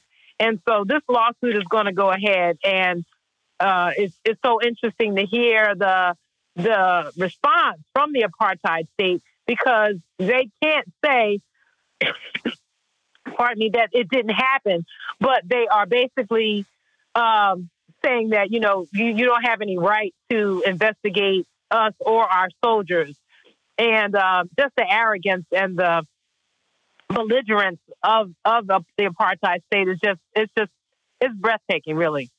Definitely. And uh, we have a caller on the line, has been waiting very patiently. Mark, tell us what's on your mind. Well, good good afternoon. Uh, um, I just wanted to say, great show once again today, and as always, quite frankly. But uh, your guests' remarks uh, resonate very well with me as well, uh, with respect to uh, what you talked about the Georgia election. Uh, specifically, that I kudos to to the folks who held it down with a sense of more tolerance and intolerance of the indecency. I think that from my perspective, I'm not a Georgian, I'm a New Yorker, but from a person who's an independent and looks at the duopoly, I think a lot of people who are tired of the the, the, the Democrats faking left and going right and knowing what the, the Republicans stand for, were pretty much willing to walk out at some degree and just say, no. But then you do Herschel. It's like punching me in the back of my head as I said I had enough. And, you know, I'm no, I'm not going to tolerate that. So it was like we, you just can't. You've got to draw a line when you saw Herschel being promoted as this is going to be our senator. So people sense an incense, incenseness, not, the word, uh, incense I, I'll get it right. Anyway, the point being, they, were just could not. That was a threshold just too low, you know. Uh, and and the Democrats, with their fecklessness and their efforts to even deal with the onslaught of, of, of the Republican Party's attempt to suppress the, the right to vote, um, this has been ongoing. And she correctly outlined how much they demonstrate how much they don't really care. They operate in the same pattern. Clinton did the same thing here in the Democratic primaries in New York. Uh, so the both parties do this, knock them off the ballot for their agenda type of thing. And, and, and, and that's something we need to be clear about when we're talking about the right to vote for Americans. Um, I wanted to speak specifically also about the housing uh, subject you touched on with your earlier guest, and just to say that essentially, since the for, the government, federal government had abandoned funding housing, uh, public housing for over 40 years, capital funds were not being allocated and were not available. So as the money had run out and has run out, they introduced these, you know, some novel programs. The Hope Six was to reduce what the Cabrini Green assumption that we couldn't have poor people living on top of poor people, and we wanted to diversify the income levels of people in these housing developments and to minimize the the environmental concern that we were building these tight towers of of poverty. So with that, they created spatial concerns, which were environmentally attractive, create open space and so forth, but they also reduced the number of units available. They did not deal with the problem of the displacement nor with new funding coming in. And then they simply abandon it to the neoliberal agenda, let the market bear what it can. And that is where America's crisis is, and they have no intentions on addressing it. And here comes 2008. You blame it on the poor. The rich run away, get bailed out, and they come back and say, "Look what we're doing. We're buying up all the single housing as well. We control it. The rentier class is running amok in America, but the but the time is coming." Reconciliation or reconciliation for the de- for the devastation of America's empire and the Western Empire that their reckoning is coming, and I think it's coming very soon. I just wish that we will not be so. And, and, and thanks to your program and, and the guys, the kind of work you guys are doing, they're on a uh, I forget the name your your, uh, your but with not just your program and others. Uh, you're, you're bringing an educational forum for people who want to know, who can see beyond the blinders of the spin and the propaganda of both the duopoly and the elite empire. Because if we don't come to reckoning with this as Americans, there is going to be a far right movement stronger than what we've seen so far because Europe's already in that basket case and they'll they'll eat each other alive, but we will have it upon ourselves as well. So I think that the education you're doing is powerful. That's all I have to say. Thank you for all you do. Well, thank you, Mark. Really appreciate your support. Hope to hear from you again soon. Uh, we have another caller on the line here. Greg, tell us what's on your mind. Uh, hello, Sean. Hello, Jacquie. Jacquie, this is Greg Ford, by the way. And uh, I wanted to, my question is for both of you guys and also for Esther. Um, my sister actually had called me earlier today. I thought it was a very uh, timely question she asked me. She said, Why is it that I think, or she wants to know what my thoughts are in terms of the fact that Stacey Abrams has been such a powerful influence in assisting uh, the Democratic Party uh, in getting some of the wins that they've gotten. You know, Reverend Warnock, Ossoff, etc., and why she has not been able to get over the hump herself. Right. Uh, appreciate the question, Greg. Hope to hear from you again soon. Uh, Jacquie Luqman, your thoughts? You know what? That that's something that I really thought about as I was watching the results roll in last night, and I thought, you know, the turnout, from what I understood, for the uh, uh, gubernatorial elections was just as high, I think, for these Senate Senate runoffs, probably higher. So I'm I'm not quite sure what the answer is. I think I think there is something to the way that Abrams kind of immediately went to these tropes of blaming black folks for her loss before the election even happened. I mean, I think there is an aspect of that that that is is kind of the Democratic Party uh, um, go to. That's that's their standard operating procedure. That you know you blame black voters, particularly black male voters, for any lack of success that that black candidates have in, in elections. But beyond that, and and I don't think that directly correlated to the reason why she lost lost because as we talked about on the show, Sean uh, and Esther, it was not the case that black men did not actually vote. You know, didn't vote for Stacey Abrams uh, en, en masse. That just was not true. Um, they they did vote for her. So I I think I, I am really, that is one of those questions, not a whole lot of questions that I'm at a loss to answer, but that is one of those questions that I don't think I have an answer to that, that makes sense in my mind. And, and I'm wondering how you're approaching that, Esther, because because I got nothing. It makes no sense to me. One analysis that I read when they, they really broke down the electorate in Georgia in that particular race for governor, they were making the point one of the points they made was what you just said that they were debunking this whole idea that black men didn't vote for Stacey Abrams, but they also talked about, you know, who who didn't vote for her, and they said uh, Latino voters and uh, white women, and they said that when they looked at those groups, that she was not let down by black people, but she was let down by other parts of what what were assumed to be parts of the Democratic coalition. So there were Latino voters and particularly mentioning um, white voters, and I don't know if if that was particularly women, but excuse me, but um, but but that's what this particular analysis said in terms of the election. Definitely. We're going to move to another quick break on that note here on By Any Means Necessary on Radio Sputnik in Washington, D.C. We'll be right back, so please stay with us. By any means necessary.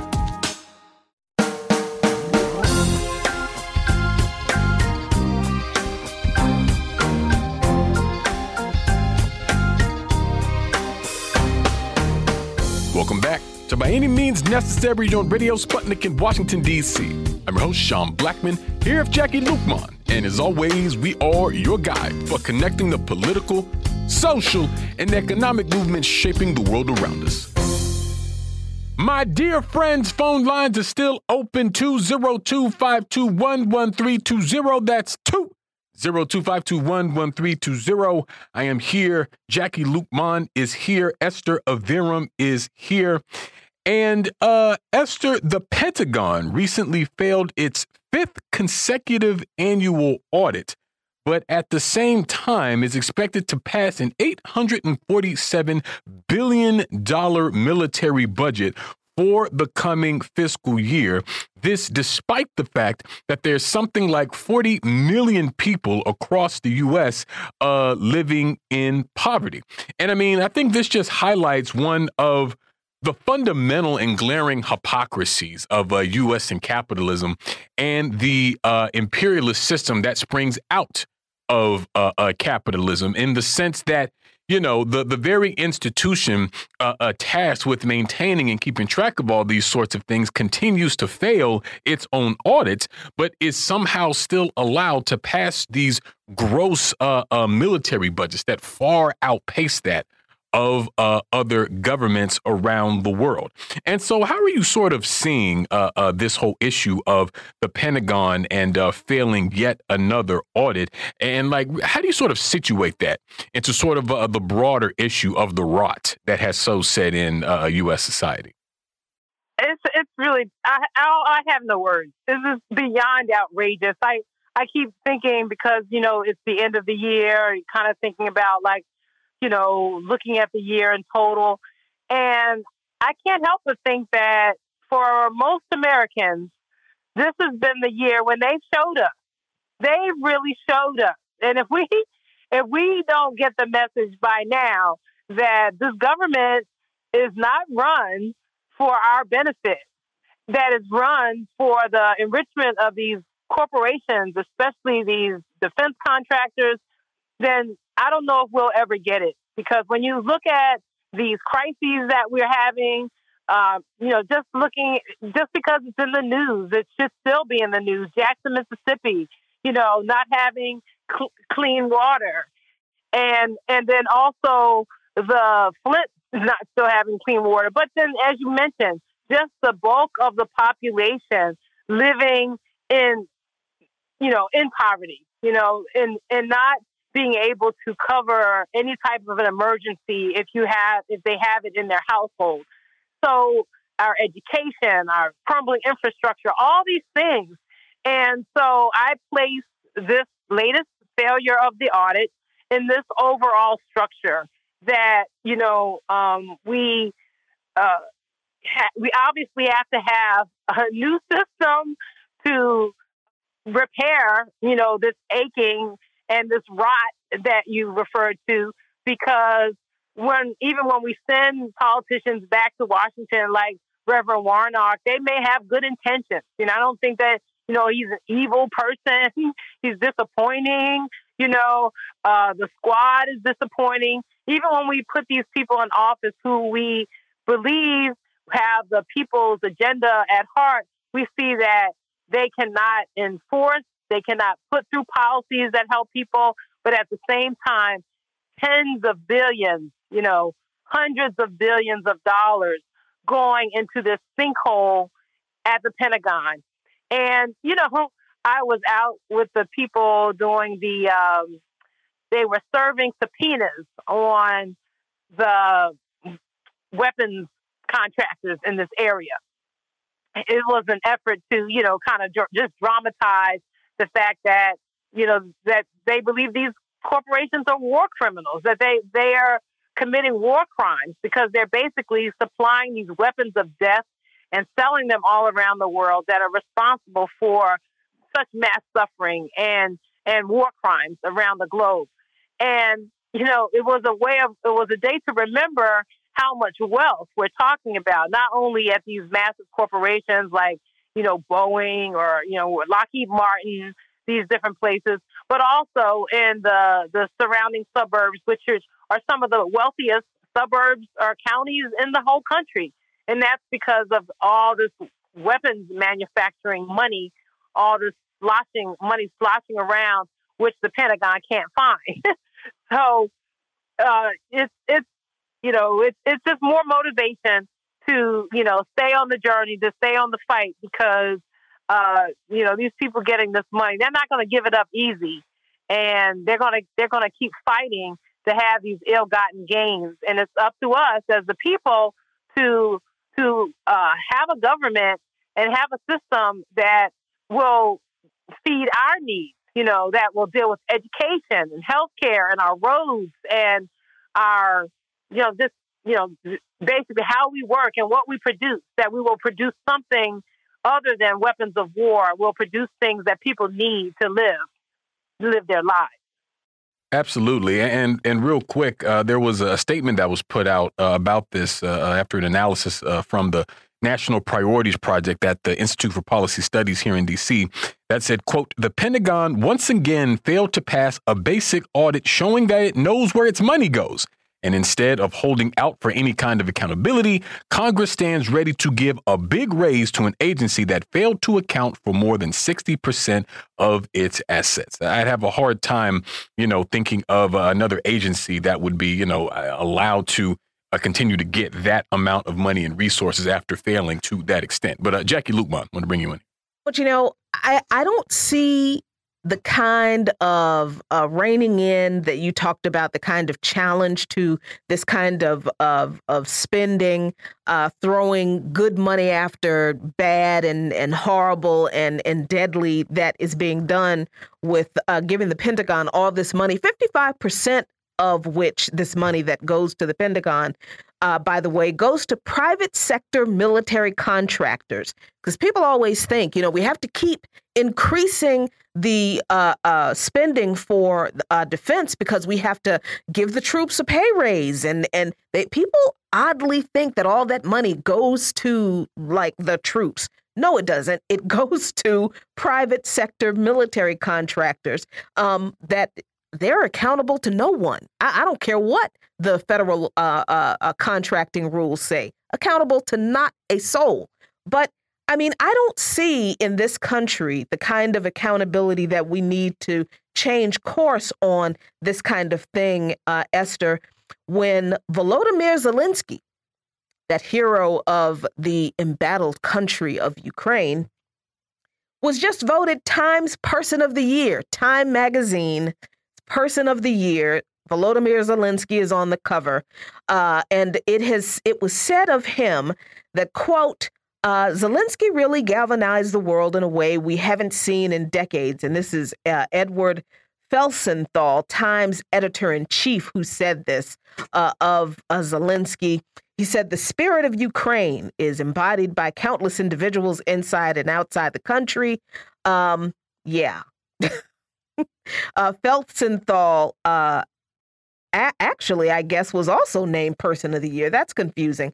I, I, I don't see anyone in this country seriously challenging defense spending that is taking us down a path of destruction, certainly closer to nuclear conflagration, when people in this country cannot recognize that this government is under uh, uh, writing a fascist government in Ukraine, and in doing so, is also acting as a fascist actor. Yeah, and I was just thinking, you know, as that uh, as Jacquie was quoting that piece, saying that uh, how you know Zelensky supposedly galvanized the world. I mean, I, I, actually just don't think that's true. I mean, I think in reality, you know, I almost feel like a broken record saying this because I feel like I put it out so much on the show. I mean, the fact is, I mean, Zelensky as an individual, like his image has just been I mean, forced down the throat of like uh, the people of the U.S. and the West as part and parcel of this, you know, pro-imperialist narrative shift uh, uh, shaping around the war in Ukraine. I mean, the likes of which we uh, just haven't seen. I mean, We've seen uh, uh, Volodymyr uh, Zelensky give speeches at uh, major award shows. I mean, actor Sean Penn gave him his Oscar. Him and his wife were, you know, in a in a, a centerfold in Vogue. I mean, you know, j- just the level of a celebritization that that we haven't seen uh, in some time. And so, as such, I'm actually not that surprised that Zelensky is a, a person of the year. I'm not sure what other accolade or, or plaudit he could really uh, get at this point. But even as it stands, I'm wondering wondering what you think about it. No, but you're so right. I mean, he's been the key actor in this kind of information war, the psyop, whatever you want to call it, that has been, you know, thrust down our throats for all of this year.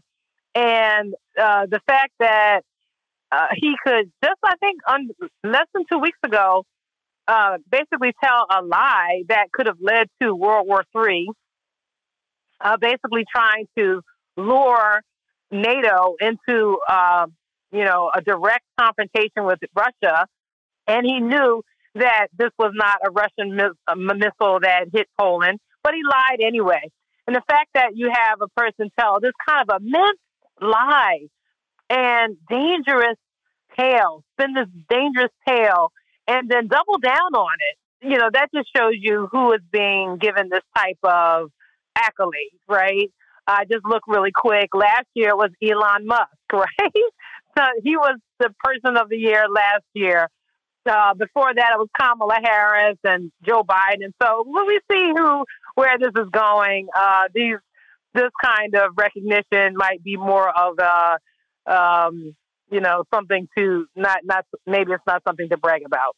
Yeah, and you know the funny thing about it, I mean, even talking about the uh, uh, the whole Poland situation, about those uh, rockets that hit that village in Poland that I believed uh, uh, killed two people, and just how Zelensky just immediately uh, started blaming Russia, something that literally could have have put us in a World War III situation, and then sort of doubling down and refusing to even really sort of walking back, even while uh, members of Zelensky's own administration was uh, cautioning, you know, uh, uh, restraint and and talking about this.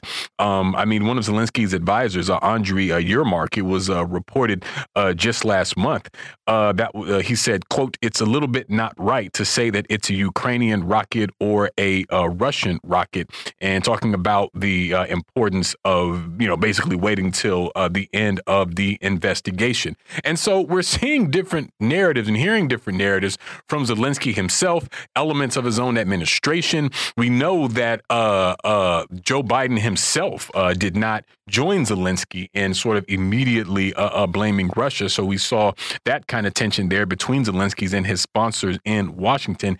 And so we had this incredibly dangerous moment here that I should point out was uh, exacerbated by just straight up bad journalism from platforms like uh, I believe it was the Associated Press uh, uh, that that published that piece that I'm uh, uh, referring to. And of course, there's no accountability for this one way or the other. But even though we're talking about someone who is literally trying to push us to the brink of nuclear war, he is given the title of Person of the Year. And so I just think that says a lot about the uh, uh, perception. What I would argue is is, is a manufactured and frankly fake uh, perception of Volodymyr Zelensky um, uh, uh, that's been perpetrated against the people of the U.S. and the West. That uh, again, I think it, it was uh, kind of necessary from the standpoint of U.S. imperialism in continuing to justify the U.S.'s role in uh, uh, funneling all these money, all this money, weapons, and resources into this blood-soaked war. And you know, as ever, I want to reiterate, you know, what I've been saying about this and the fact that you know, um, uh, the peace movement, the anti-war movement, the uh, anti-imperialist movement. We're in a moment where we're going to have to be out front and, and to not be scared about uh, demanding peace and doing so right here in the belly of the beast in the United States. This is our task, and we should be serious about carrying it out, understanding uh, uh, the stakes because the stakes are life on this planet as we know it. And I just hope that we are all very uh, uh, clear about that. And so, in reality, when we take a look at the issues of war, the the the conditions of uh, poor working and oppressed people, both in the U.S. and around the world, I feel like we're seeing uh, uh, not only a time of that can be really scary and frankly quite frightening, in a lot of ways. But I want to encourage people to also look at it as a time of great opportunity and a time where we can really be uh, building and organizing and studying and developing ourselves and our communities and our organization to stand up to the task of building this new society that we all know is necessary. But we're going to leave it there for today here on By Means Necessary on Radio Sputnik in Washington, D.C. To thank Esther Iverem so much for joining us today. We'll be back tomorrow with all new episodes. So as always, we'll see you next time. Peace by any means necessary.